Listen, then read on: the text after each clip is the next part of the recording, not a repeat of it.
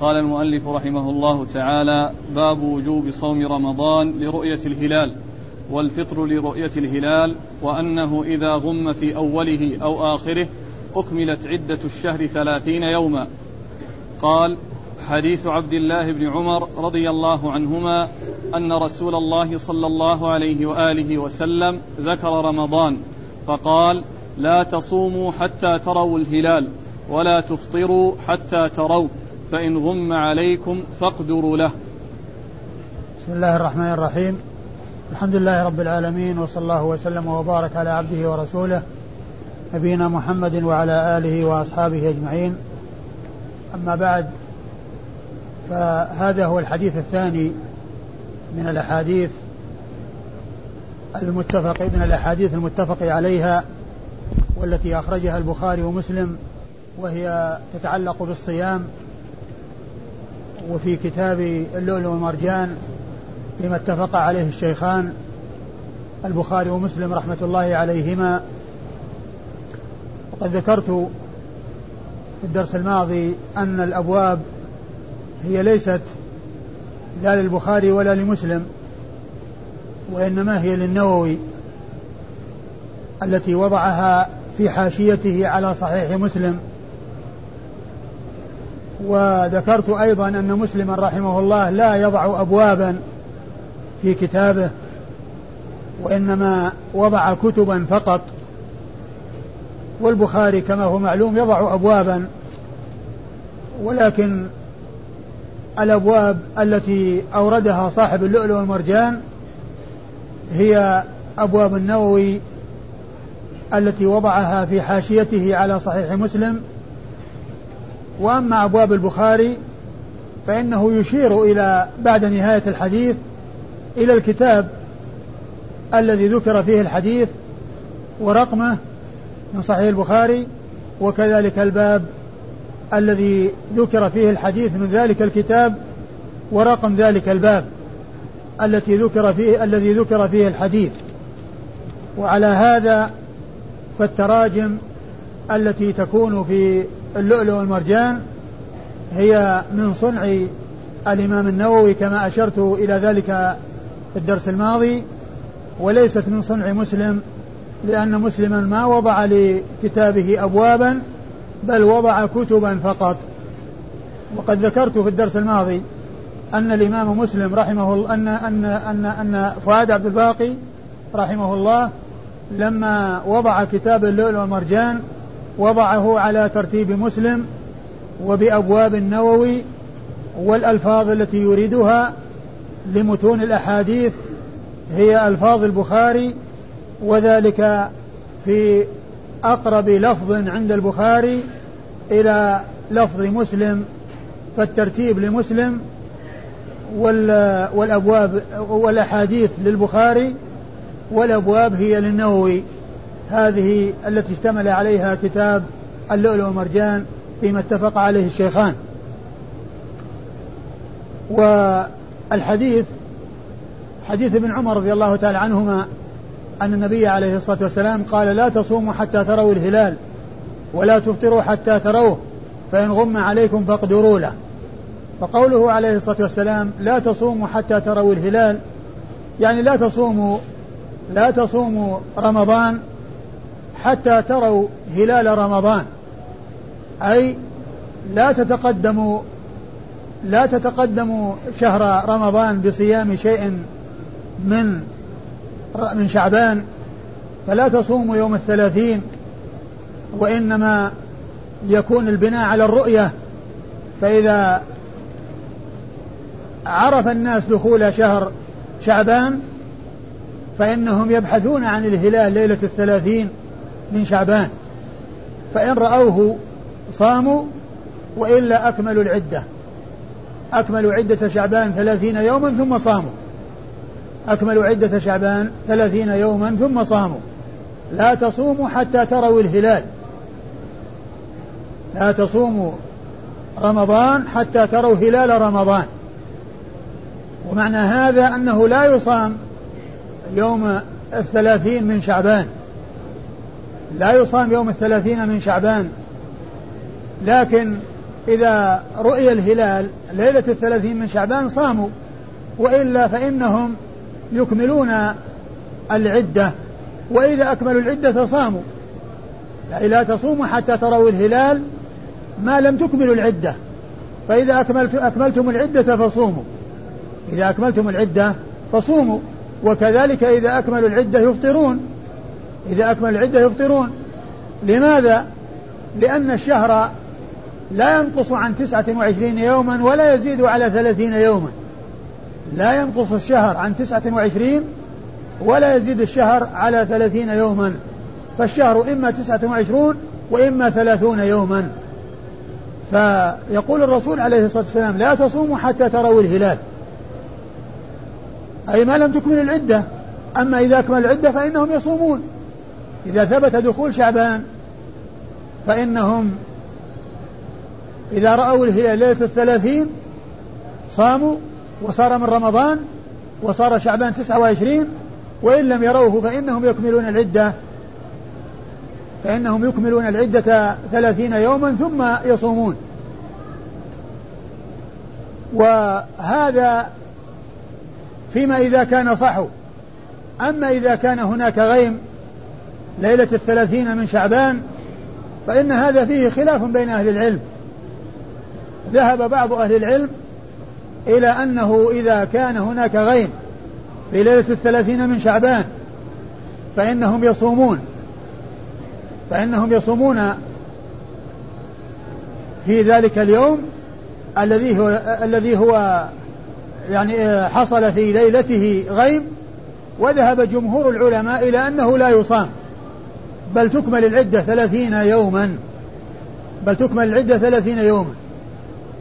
والسبب في الاختلاف هو أن الذين قالوا بأن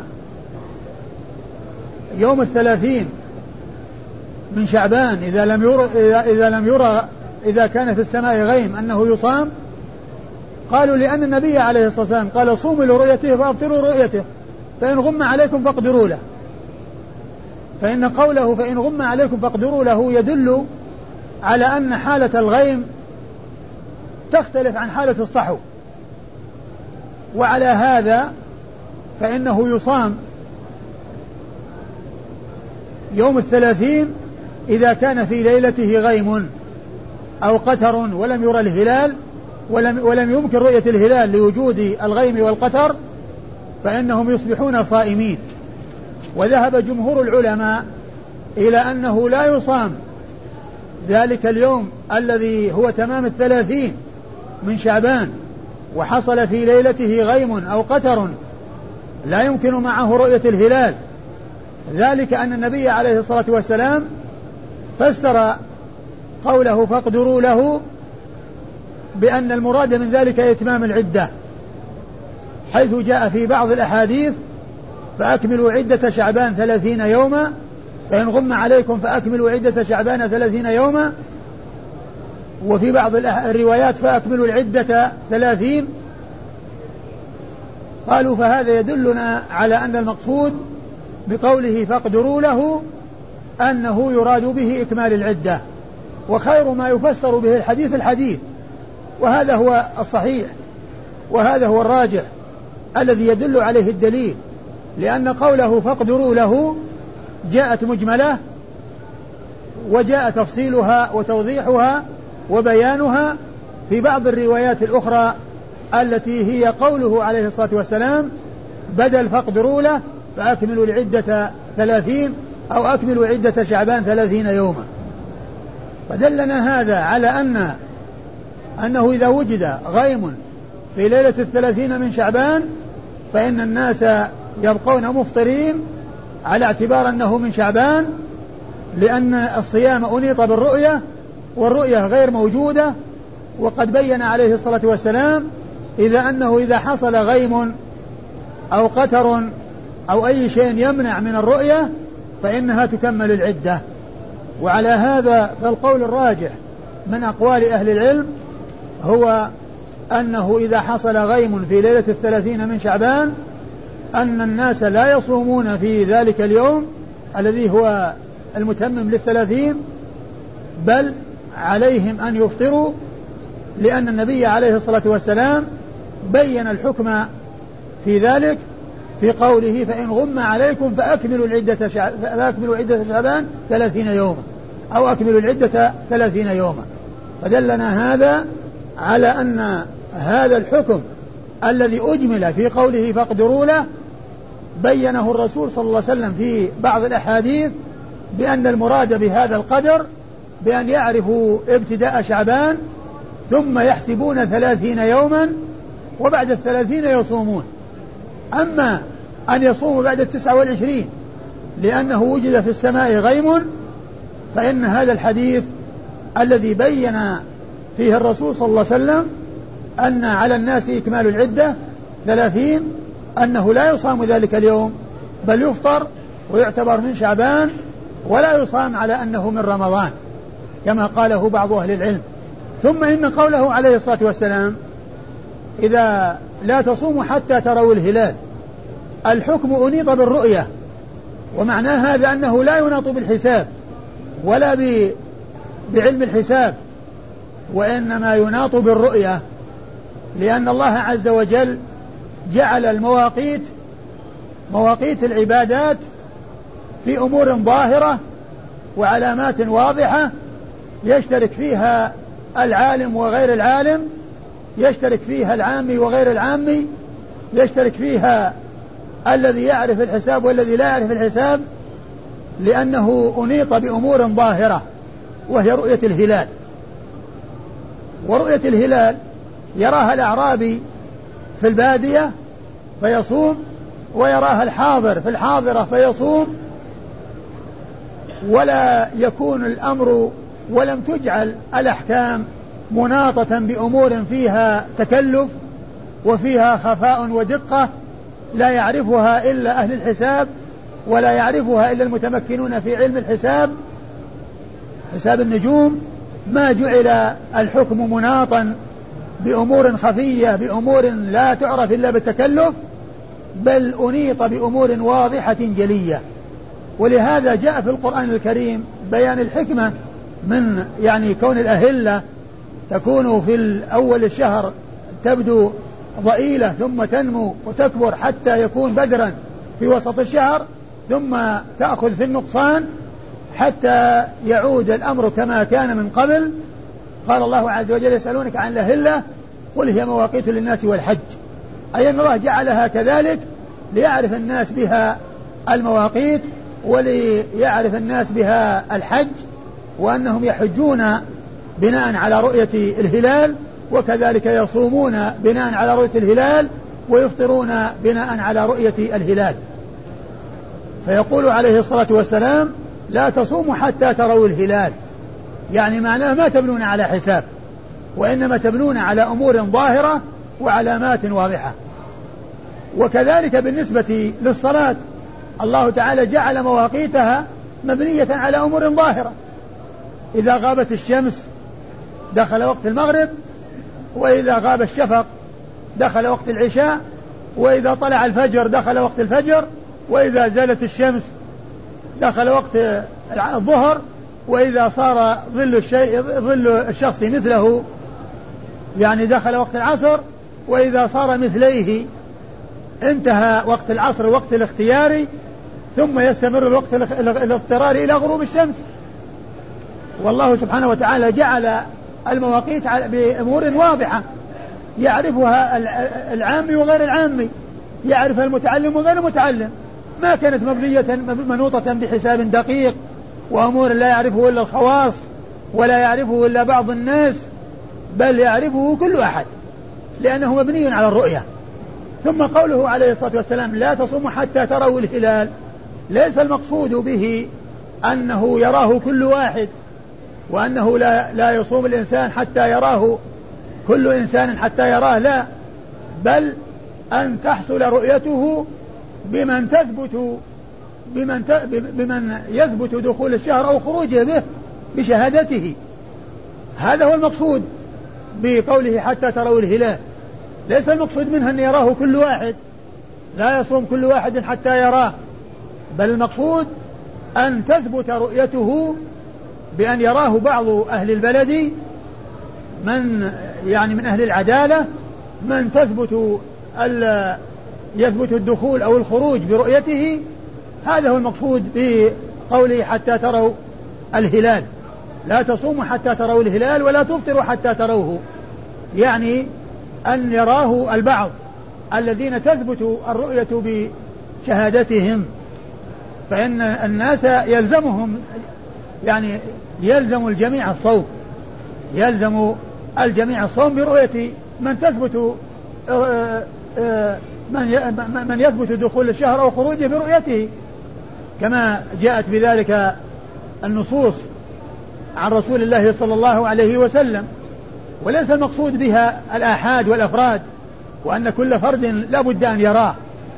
لكن من رآه وردت شهادته أو رآه وهو في الفلات ولم آآ آآ يكن في بلد يشهد به فإنه يصوم يصوم.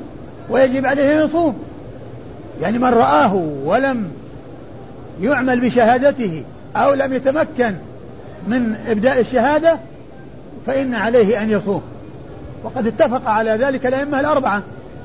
على أن من رآه رأى الهلال فإنه يتعين عليه أن يصوم ويجب عليه أن يصوم. أما بالنسبة للإفطار فإن بعض الأئمة قالوا بأنه يفطر أيضا إذا رأى الهلال يعني في آخر الشهر. وأكثر العلماء ذهبوا إلى أن عليه أن يصوم احتياطا وأن يبقى مع الناس احتياطا وأن لا يفطر وحده. وبعضهم أجاز له أن يفطر إذا رآه كما أجازه له في الدخول. كما أجاز له أن يصوم بالدخول أجاز له أن يفطر عند الخروج. وعلى هذا فالأئمة الأربعة اتفقوا على أن من رآه فإن من رآه يجب عليه أن يصوم ولو لم يصوم الناس. ولو لم يصوم الناس. أما عند الخروج فبعضهم أي بعض الأئمة يعني آه قال عليه أن يفطر وأكثرهم قالوا إن عليه أن يستمر في الصيام مع الناس احتياطا ولو كان قد رآه. أن يصوم مع الناس وأن يستمر مع الناس في الصيام احتياطا ولو كان قد رآه. ثم إن قوله عليه الصلاة والسلام لا تصوموا حتى تروا الهلال. هل رؤية أهل بلد رؤية لجميع الناس وأنه يلزم أهل البلدان الأخرى أن يصوموا برؤيته في بلد من البلدان أم أن كل بلد لا يصوم حتى يروه هم ويروه بأنفسهم اختلف العلماء في هذه المسألة. فمنهم من قال إن على الناس أن يصوموا جميعا لأن هذا خطاب للأمة. وإذا وإذا رؤي الهلال في بلد لزم الناس جميعا أن يصوموا. وبعض العلماء قال إن لكل أهل بلد رؤيتهم. والذين قالوا والذين قالوا بأن صوم آه، الجميع بصيام أهل البلد أخذوا بهذا الحديث حتى تروا الهلال وقالوا الخطاب للمسلمين وقالوا الخطاب لعموم المسلمين فإذا رؤي في بلد فيلزم أهل البلدان الأخرى أن يصوموا. وبعض العلماء قال إن كل أهل بلد لهم رؤيتهم وقوله عليه الصلاة والسلام لا تصوموا حتى تروا الهلال ليس خطابا لجميع الناس وإنما هو خطاب لأهل القطر أو أهل الإقليم الذي آه، يرون الهلال فإن على أهل البلد أو على أهل الإقليم أن يصوموا جميعا. وذهب بعض أهل العلم إلى أنه إذا تباعدت الأقطار وصار بعضها بعيدا من بعض فإن لكل قطر رؤيته. ولا يلزم القطر البعيد أن يصوم بصوم ذلك القطر الذي هو بعيد عنه. فهي أقوال للعلماء. وهي محل اجتهاد. وهي ترجع إلى فهم قوله عليه الصلاة والسلام لا تصوموا حتى تروا أو صوموا لرؤيته هل هو خطاب للناس جميعا أو خطاب لأهل القطر وأهل البلد؟ فمن رأى أنه خطاب لأهل القطر قال إنه يخصهم ولا يلزم الناس الآخرين أن يصوموا بصيامهم. ومن قال إنه خطاب للأمة جميعا قال إنه إذا رؤي في بلد فيلزم الناس جميعا أن يروه. والمسألة اجتهادية فإذا رؤي في بلد ورأى آه، أهل البلاد الأخرى أن يتابعوا أو رأى العلماء في ذلك البلد أن يتابعوا بلدا معينا فلهم ذلك. وإن رأوا أنهم يبنون على رؤيتهم ويعتمدون على رؤيتهم فلهم ذلك. لا تصوموا حتى تروا الهلال ولا تفطروا حتى تروه فإن غم عليكم فاقدروا له. فإن غم عليكم فاقدروا له. وقد جاء في بعض الأحاديث تفسير فاقدروا له بأن المقصود من ذلك إكمال العدة ثلاثين سواء كان عدة شعبان أو عدة رمضان. لأنه جاء التنصيص على شعبان فأكون عدة شعبان ثلاثين يوما وجاء بعد قوله صوموا لرؤيته وأفطروا لرؤيته فإن غم عليكم فأكملوا العدة ثلاثين. وهذا يرجع إلى الإفطار وإلى الصيام. ومعنى هذا أنه آه، آه، يحسب أو يعرف دخول شعبان ويكمل الناس العدة إذا لم رأوا إذا, إذا, إذا, إذا لم يروا الهلال سواء كان هناك غيم أو ما فيه غيم. وكذلك أيضا عند نهاية رمضان عند دخول رمضان يكمل العدة ثلاثين. إلا أن يروا الهلال ليلة الثلاثين فإنه يكون الشهر بذلك يعني آه، تسعة وعشرين ويكون العيد هو آه، يعني في ذلك اليوم الذي بعد آه، الذي رأوا الناس الهلال في ليلته. لأن العيد هو أول يوم من شوال سواء كان رمضان تسعة وعشرين أو أو أو أو, أو, أو ثلاثين يوما. لا تصوموا حتى تروا الهلال ولا تفطروا حتى تروه فإن غم عليكم فاقدروا له. أي نعم بعده قال حديث ابن عمر رضي الله عنهما أنه قال قال النبي صلى الله عليه وآله وسلم الشهر هكذا وهكذا وهكذا يعني ثلاثين. ثم قال وهكذا وهكذا وهكذا. يعني تسعا وعشرين.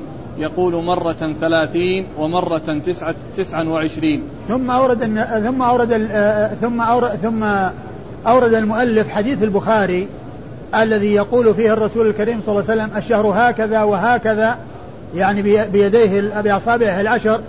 يعني مرة يقول الشهر هكذا وهكذا وهكذا. يعني معناه يكون ثلاثين. ثم فعل مرة أخرى فقال الشهر هكذا وهكذا وهكذا وقبض إصبعا من أصابعه يعني يكون تسعة وعشرين. يعني معناه أنه يكون ثلاثين أحيانا ويكون تسعة وعشرين. وهو لا يخلو من هذين الأمرين إما ثلاثين وإما تسعة وعشرين. هذه هي الشهور القمرية. لا تكون أكثر من ثلاثين ولا تكون أقل من تسعة وعشرين. لا يكون الشهر واحد وثلاثين ولا يكون ثمانية وعشرين. بل هو إما تسعة وعشرين وإما ثلاثين. وقد بين ذلك عليه الصلاة والسلام بالإشارة بالإشارة وبالقول. أشار بيديه وبأصابعه العشر ثلاث مرات أنه يكون ثلاثين. وأنه يكون أحيانا تسعة وعشرين. حيث أشار بأصابع يديه ثلاث مرات وفي المرة الثالثة قبض إصبعا من أصابعه. والحديث فيه اختصار. جاء مبينا في بعض الروايات وأنه في المرة الثانية قبض إصبعا من أصابعه. يشير إلى أنه يكون ثلاثين أحيانا ويكون تسعة وعشرين. ومعنى هذا أن الناس إذا دخل عليهم شهر شعبان وعرفوا دخوله أنهم ينتظرون الهلال ليلة الثلاثين فإن رأوه صاموا وإن لم يروه أكملوا عدة شعبان. وإذا صاموا وإذا ثبت دخول رمضان وصاموا فإنهم يحسبون وإذا جاء ليلة الثلاثين من رمضان آه بحثوا عن الهلال إن وجدوه صاموا وإن لم يجدوه آه إن وجدوه أفطروا وإن لم يجدوه استمروا صائمين حتى يكملوا العدة. و والحديث يدل على أن الشهر يكون تسعة وعشرين ويكون ثلاثين وأنه يبحث عنه ليلة الثلاثين إن وجد آه، حصل الصوم أو الإفطار وإن لم يوجد حصل الاستمرار على ما كان الناس عليه من قبل آه، في الصوم أو الإفطار. آه، وفيه أيضا البيان بالإشارة. وفيه أيضا البيان بالإشارة. يعني بالإضافة إلى القول البيان بالإشارة. نعم. قال حديث ابن عمر رضي الله عنهما عن النبي صلى الله عليه وآله وسلم أنه قال إنا أمة أمية لا نكتب ولا نحسب. الشهر هكذا وهكذا. يعني مرة تسعة وعشرين ومرة ثلاثين. ثم ذكر حديث عبد الله بن عمر رضي الله عنهما وهو قوله عليه الصلاة والسلام إن أمة أمية لا لا نحسب ولا نكتب. لا لا نكتب ولا لا نكتب ولا نحسب. لا نكتب ولا نحسب. الشهر هكذا وهكذا. يعني مرة تسعة. يعني مرة تسعة وعشرين ومرة ثلاثين. هذا في اختصار. لأن قوله هكذا يعني أشار ثلاث مرات. يعني بأنه يكون ثلاثين وأشار ثلاث مرات بأنه يكون تسعة وعشرين وقبض آه واحدة من أصابعه في المرة الثانية. يعني معناه أنه آه أنه آه, آه، أشار إلى ذلك ولكنه اختصر الحديث هنا. لم يذكر هكذا وهكذا وهكذا بل قال هكذا يعني يشير بذلك إلى الجملة التي حصلت فيها بيان الثلاثين وهي ثلاث مرات والجملة التي حصل فيها بيان التسعة والعشرين وهي ثلاث مرات مع قبض آه، أحد الأصابع في المرة الثالثة. فالحديث فيه اختصار وفي أوله قوله إن أمة أمية يعني إن أمة أمية والأمية نسبة إلى إلى الأم والمقصود بذلك يعني أنهم كما خلقتهم أمهاتهم نسبة للأم أنهم يعني لا يعلمون شيئا لا يعلمون هذه هذه الأشياء التي لا تعرف إلا بالحساب وإنما الناس يعرفونها بالتعلم. والله تعالى جعل الأحكام في أمور يستوي فيها الأم وغير الأم في أمور ظاهرة أمور جلية المواقيت مواقيت العبادات في أمور ظاهرة أمور جلية.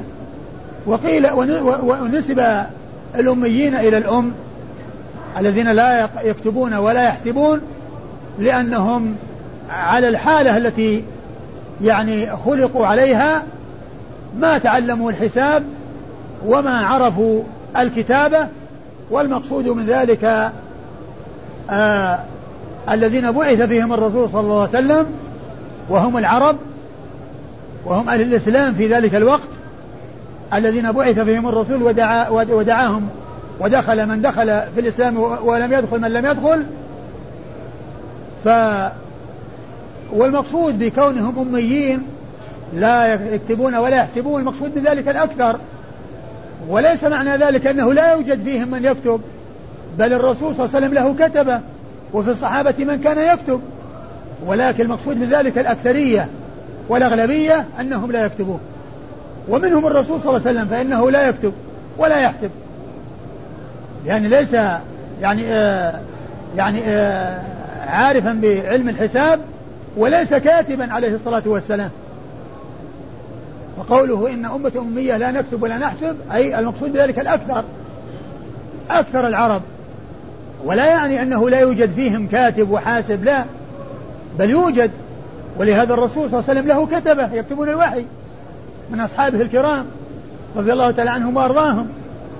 إذا المقصود بقوله لا أن أمة أمية لا نقرأ ونكتب لا نكتب ولا نحسب المقصود بذلك الأكثرية والأغلبية منهم هذا هو الغالب عليهم أما أن يوجد على سبيل القلة وعلى سبيل يعني الندرة فإن هذا موجود. ولا ينفى بل هو واقع وحاصل. وبالنسبة للرسول صلى الله عليه وسلم فإن الله جعله أميا لا يقرأ ولا يكتب لأنه جاء جاء الناس بهذا بهذا الوحي الذي تحدى أهل الفصاحة والبلاغة أن يأتوا بمثله ومع ذلك لم يستطيع ما استطاعوا ولن يستطيعوا ولو اجتمعت الجن والإنس. والله تعالى يقول وما كنت تتلو من قبله من كتاب ولا تخطه بيمينك إذا لارتاب المبطلون.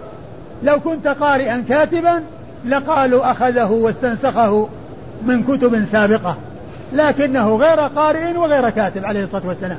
ومع هذا جاء بهذا القرآن الذي أعجز أهل الفصاحة والبلاغة أن يأتوا بمثله. أعجز أهل الفصاحة والبلاغة وهم العرب الذين هم يتبارون في البلاغة والفصاحة ومع ذلك لم يستطيعوا أن يأتوا بشيء مثل القرآن. وقد تحدوا بأن يأتوا بمثله وتحدوا بأن يأتوا بعشر سور مثله وتحدوا بأن يأتوا بسورة من مثله. ولم يستطيعوا ولن يستطيع. الجن والإنس لو اجتمعت على ذلك لن يستطيعوا أن يأتوا بكلام يعني مثل كلام الباري سبحانه وتعالى في فصاحته وبلاغته. إن أمة أمية لا نكتب ولا نحسب الشهر هكذا وهكذا أي أنه مرة يكون ثلاثين ومرة يكون آه وعشرين. ولا يعني هذا أن أن الشهر يكون هكذا أو هكذا يعني بأن تكون الشهور متساوية آه نصفها يكون تسعة وعشرين ونصفها يكون ثلاثين بل قد يكون شهران متواليان ثلاثين وقد يكون شهران متواليان تسعة وعشرين. ولكن المقصود من ذلك أن الشهر لا يخلو من أمرين إما تسعة وعشرين وإما ثلاثين. ولا يعني هذا أن شهرا يكون كذا وشهر الشهر اللي وراه يكون بخلافه لا. لأن لو كان الأمر بخلاف ذلك لعرف الناس أن هذا يكون ثلاثين وهذا يكون تسعة وعشرين. لكن القضية منوطة بالرؤية فقد يرى الهلال ويكون الشهر تسعة يكون الشهر 29 ويرى هلال شعبان يرى هلال رمضان يكون 29 ويرى هلال رمضان يكون 29 فيكون رمضان شعبان 29 ورمضان 29 ولهذا قال بعض أهل العلم في أشهر الحج الحج أشهر معلومات وهي شوال وذي القعدة وعشر من الحجة. قالوا هي إما أن تكون سبعين يوما وإما أن تكون آه، تسعة وستين وإما أن تكون ثمانية وستين. لأنه إن وفى الشهران شوال وذي القعدة صارت سبعين يوما. وإن نقصا جميعا صارت ثمانية وستين. وإن نقص واحد منهما صارت تسعة وستين. وإن نقص واحد منهما تسعة وستين أشهر الحج. الحج أشهر معلومات. وهي شوال وذي القعدة وعشر من الحجة وهي إما أن تكون سبعين حيث يفي الشهران وإما أن تكون ثمانية وستين حيث ينقص الشهران وإما أن تكون تسعة وستين حيث ينقص واحد ويكمل واحد حيث ينقص يكمل أحد الشهرين شوال والقعدة ويكمل أحدهما. فأشهر الحج لا تخلو. إما سبعين يوم وإما تسعة وستين وإما ثمانية وستين. فإذا قوله مرة هكذا ومرة هكذا يعني إشارة إلى أنه لا يخلو من هذا أو هذا. لا يعني أنه شهر يكون كذا والشهر اللي بعده يكون كذا. لا. فقد يكمل الشهران المتواليان وقد ينقص الشهران المتواليان. وقد ينقص الشهران المتواليان. أيوة. حديث أبي هريرة رضي الله عنه أنه قال قال النبي صلى الله عليه وآله وسلم أو قال قال أبو القاسم صلى الله عليه وآله وسلم صوموا لرؤيته وأفطروا لرؤيته فإن غبي عليكم فأكملوا عدة شعبان ثلاثين. ثم آه، أورد حديث البخاري حديث أبي هريرة رضي الله عنه صوموا لرؤيته وأفطروا لرؤيته. صوموا لرؤيته وهو مثل قوله لا تصوموا حتى تروا الهلال ولا تفطروا حتى تروا الهلال. الحديث الأول لا تصوموا حتى تروا الهلال ولا تفطروا حتى تروا الهلال. هنا يقول صوموا لرؤيته وأفطروا لرؤيته. أي ليكن صيامكم مبنيا على الرؤية وليكن فطركم مبنيا على الرؤية ليس مبنيا على حساب. ولا على تكلف وإنما على الرؤية التي يراها التي تحصل في الحضر وفي البر وتحصل للمتعلم ولغير المتعلم وللحاضر وللبادي. و الأمور أنيطت بأمور مشاهدة معاينة ليست مبنية على حساب. صوموا لرؤيته أي صوموا شهر رمضان لرؤية هلال رمضان وأفطروا لرؤيته أي لرؤية هلال شوال. وأفطروا لرؤيته أي لرؤية هلال شوال. فإن فإن فإن غبي عليكم. فإن غبي عليكم يعني أخفي عليكم بسبب الغيم أو القتر أو الغبار فأكملوا عدة شعبان ثلاثين يوما. فأكملوا عدة شعبان ثلاثين يوما. هنا التنصيص على شعبان بالنسبة للدخول. لكن جاء في بعض الروايات فإن فإن فإن غم عليكم فأكملوا العدة ثلاثين. وهي تصلح للدخول والخروج تصلح لشعبان ولرمضان. لأن قول لأن الرواية التي وردت معنا في الحديث فإن غبي عليكم فأكملوا عدة شعبان ثلاثين يوما. وفي بعض الروايات فإن غم عليكم فأكملوا العدة ثلاثين. وترجع للإفطار والصيام. وهنا قوله فإن غبي عليكم فأكملوا عدة شعبان ترجع للصيام ترجع للأول الذي هو الصيام. وأما ما جاء في بعض الروايات فإن غم عليكم فأكملوا العدة ثلاثين ترجع إلى الصيام وإلى الإفطار. ترجع إلى إلى هلال رمضان هلال رمضان في نهاية شعبان وإلى هلال شوال في نهاية رمضان. صوموا لرؤيته وأفطروا لرؤيته فإن غبي عليكم فأكملوا العدة شعبان فأكملوا عدة شعبان ثلاثين يوما. وهذه الرواية تفسر الرواية السابقة التي هي قوله فاقدروا له. أي معناها اعرفوا بداية الشهر ثم احسبوا ثلاثين يوما. واحسبوا ثلاثين يوما وأكملوا العدة ثلاثين يوما. هذا هو هذه الرواية تفسر ما جاء في الرواية المجملة في قوله فاقدروا له. فإن غم عليكم فاقدروا له. أي أكملوا العدة ثلاثين. إن غم إن غبي عليكم هلال شعبان هلال رمضان فأكملوا عدة شعبان ثلاثين يوما. فأكملوا عدة شعبان ثلاثين يوما. نعم. قال باب لا تقدموا رمضان بصوم يوم ولا يومين. قال حديث أبي هريرة رضي الله عنه عن النبي صلى الله عليه وآله وسلم أنه قال لا يتقدمن أحدكم رمضان بصوم يوم أو يومين إلا أن يكون رجل كان يصوم صومه فليصم ذلك اليوم. ثم آه ذكر حديث البخاري المتعلق بالنهي عن تقدم رمضان بيوم أو يومين. لفظ البخاري حديث البخاري وحديث مسلم إلا أن لفظ البخاري لأن الاحاديث التي معنا كلها هي بألفاظ البخاري وقد اتفق عليها البخاري ومسلم. لكن اللفظ لفظ البخاري. فأنا عندما أقول حديث البخاري لأن اللفظ لفظ البخاري. وإلا فإن الحديث متفق عليه كما هو معلوم بالنسبة لجميع أحاديث الكتاب. بالنسبة لجميع أحاديث الكتاب. لا يتقدم آآ آآ لا لا لا يتقدمن أحدكم رمضان. لا يتقدمن أحدكم رمضان بصوم يوم أو يومين. يعني هذا النهي عن تقدم رمضان بيوم أو يومين. احتياطا لرمضان. احتياطا لرمضان. يعني آه، من أجل أن الإنسان يحتاط. يقول أخشى أن يكون ذلك اليوم من رمضان فأنا أصوم. نهى رسول, رسول الله صلى الله عليه وسلم عن ذلك. بل جعل الصوم بيقين والإفطار بيقين. الصيام مبني على الرؤية والإفطار مبني على الرؤية. ولا يصوم الإنسان يوم الثلاثين أو يوم الثلاثين واليوم الذي قبله احتياطا لرمضان. فإن ذلك غير سائغ. نهى عن ذلك رسول الله عليه الصلاة والسلام. ولهذا جاء في حديث عمار من صام اليوم الذي يشك فيه فقد عصى أبا القاسم صلى الله عليه وسلم.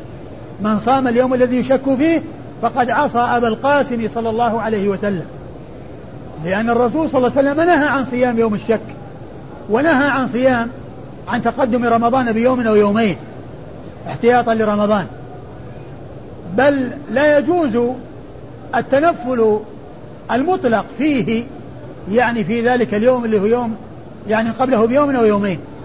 وإنما يجوز يجوز صيام يوم الثلاثين أو اليوم الذي قبله إذا كان قضاء إذا كان الإنسان عليه قضاء من رمضان السابق فإنه يقضي. أو يكون كفارة فإن عليه أن يعني يأتي بذلك.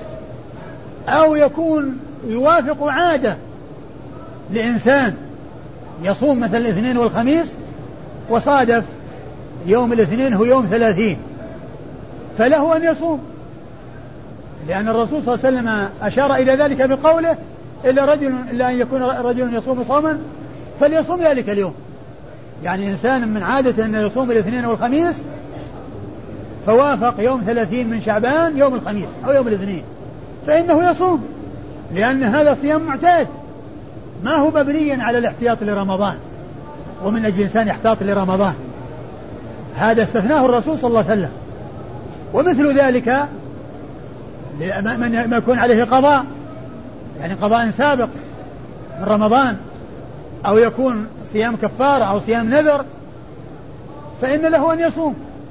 أما إنسان يتطوع ويصوم في ذلك اليوم احتياطا لرمضان وإن لم يكن هو فرضه ولكنه على سبيل الاحتياط نهى عن ذلك رسول الله عليه الصلاة والسلام بقوله لا يتقدمن أحدكم رمضان بصوم يوم أو يومين وإنما الحكم مناط بالرؤية. إذا وجدت الرؤية وجد الصيام وإذا لم توجد الرؤية وإذا لم توجد الرؤية فإن الناس يستمرون مفطرين في ذلك اليوم الذي هو يوم يوم الثلاثين من شعبان. ثم قوله إلا أن يكون رجل لا أن يكون نعم إلا أن يكون رجل كان يصوم. إلا أن يكون رجل نعم. كان كان يصوم صومه فليصم ذلك إلا رجل كان إلا أن يكون رجل كان يصوم صومه فليصوم ذلك اليوم. وقوله رجل هنا ليس له مفهوم. فالمرأة كذلك. فالنساء كذلك أيضا. المرأة اللي من عادتها تصوم الاثنين والخميس إذا وافق الاثنين والخميس ثلاثين تصوم. ولا تمنع من ذلك. وإنما نص على الرجل لأن الغالب أن الخطاب مع الرجال. وإلا فلا مفهوم له بأن المرأة تكون بخلافه بل المرأة مثل الرجل. التي من عادتها أنها تصوم الاثنين والخميس إذا وافق ثلاثين الاثنين والخميس تصوم. والتعبير بالرجل ليس لأن له مفهوم بل لأن الغالب أن الخطاب مع الرجال. الغالب أن الخطاب مع الرجال. فمن أجل ذلك جاء التنصيص على الرجل. من أجل ذلك جاء التنصيص على, على الرجل. وإلا فإنه لا مفهوم له. والله تعالى أعلم وصلى الله وسلم وبارك على عبده ورسوله نبينا محمد وعلى آله وأصحابه أجمعين.